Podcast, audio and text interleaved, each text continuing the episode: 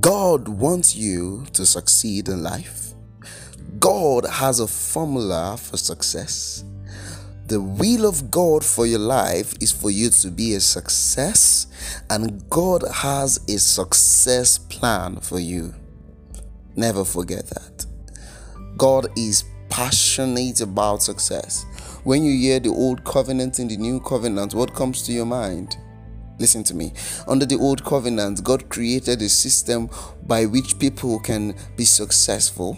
But in the New Testament, the Bible says He found fault with the Old Testament, meaning the Old Testament could not make God's people as successful as God wanted them to be. So God gave a new covenant. Under the old covenant, people succeeded by their works, people got what they deserved, and they were punished for their wrongs. You know, there, there, there, there was no there was no forgiveness of sins. There was the offering of bulls, and you know, and animals that could not really take away sin, that could not really purge them. And so men were living in struggle. They could not enter into the fullness of God's unmerited favor. But in the New Testament, God said, Right now, I'm not blessing them again because of their works. I'm blessing them because of the works of Jesus. Now, in the New Testament, Grace and truth has come. Grace is unmerited favor, and through Jesus Christ, we can live a life of God's favor, a life of provisions, a life of prosperity. And you know, that prosperity is not based on our works, but based on our faith in Jesus Christ. It is not by our strivings, it's by our surrender, it's not by our struggling,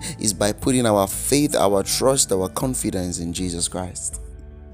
But you see that from start to finish, all God was thinking about was our prosperity. When God made Adam, He kept Adam in the Garden of Eden, a place of prosperity, revealing the intention of God that the will of God is that man will be in a place of comfort, in a place of abundance. And when man fell, he began to make covenants with men. He made covenants with Abraham, and then his, his son Isaac, you know, entered into the covenant, his son Jacob. And when you look at the lineage of those people, all of them were successful and prosperous men. Abraham was prosperous, Isaac, you know, was and all of them were prosperous. The children of Israel brought themselves strongly under the law, and it affected their prosperity. But Jesus Christ, you know, God sent His Son and brought us a new covenant. Under this new covenant, we can succeed not by our works, but by our faith in Christ Jesus. If you're still finding it difficult with success, you have to get out from under the law and come under grace. You have to consistently see that Jesus Christ died a death he did not deserve so that you can receive a wealth you do not deserve. Jesus Christ ended, his life ended in a way that was unpleasant so that your life can end in a pleasant way. God left Jesus Christ on the cross so that he would never leave you. He says, I will never leave you nor forsake you.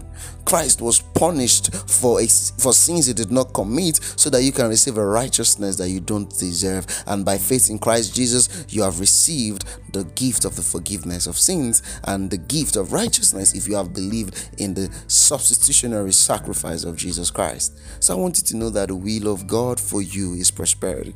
And this morning I want to tell you you know the the, the formula of God's success. The first thing is you must be conscious about the favor of God. The Bible says, if you are justified by the law, you are falling from grace. You must be conscious of His promises. He told Joshua, This book of the law will not depart out of your mouth, but you meditate on it day and night. So, first thing you must be conscious, you know, in Deuteronomy chapter 6, verse 6, 7, and 8, God told them to do to always talk about the word of God, you know, to, to put um, systems around them that helps them remember the word of God. You must keep on reminding yourself that God loves me unconditional. I am unconditionally, I'm highly favored. God is with me and I'm a prosperous man. God will never leave me. I am blessed of God. You must keep on reminding yourself these things. The Bible says those that have believed in Christ Jesus, they have received the blessings of Abraham. The blessing of Abraham is not the sheep and the cattle of Abraham. The blessing of Abraham is that presence of God that commanded favor we, we saw how favored um, Abraham was. Abraham was favored in all the things he did. He was highly favored,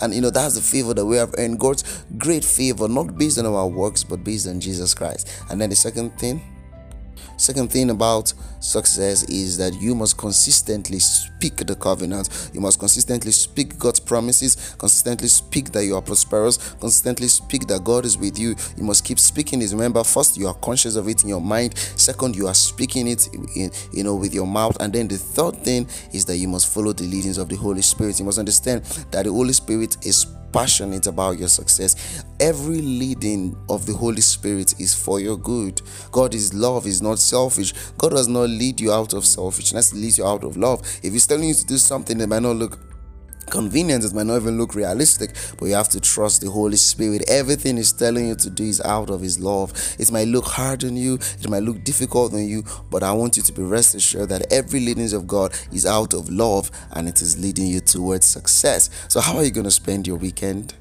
all right, I want you to have the best, just thinking about God's love, just speaking prosperity, and just following the leadings of the Spirit, not just this weekend, but for the rest of your life. Don't forget that God loves you, He's passionate about your prosperity, and is bringing you to greater success. All right, so do have a wonderful weekend. I'll see you. Bye.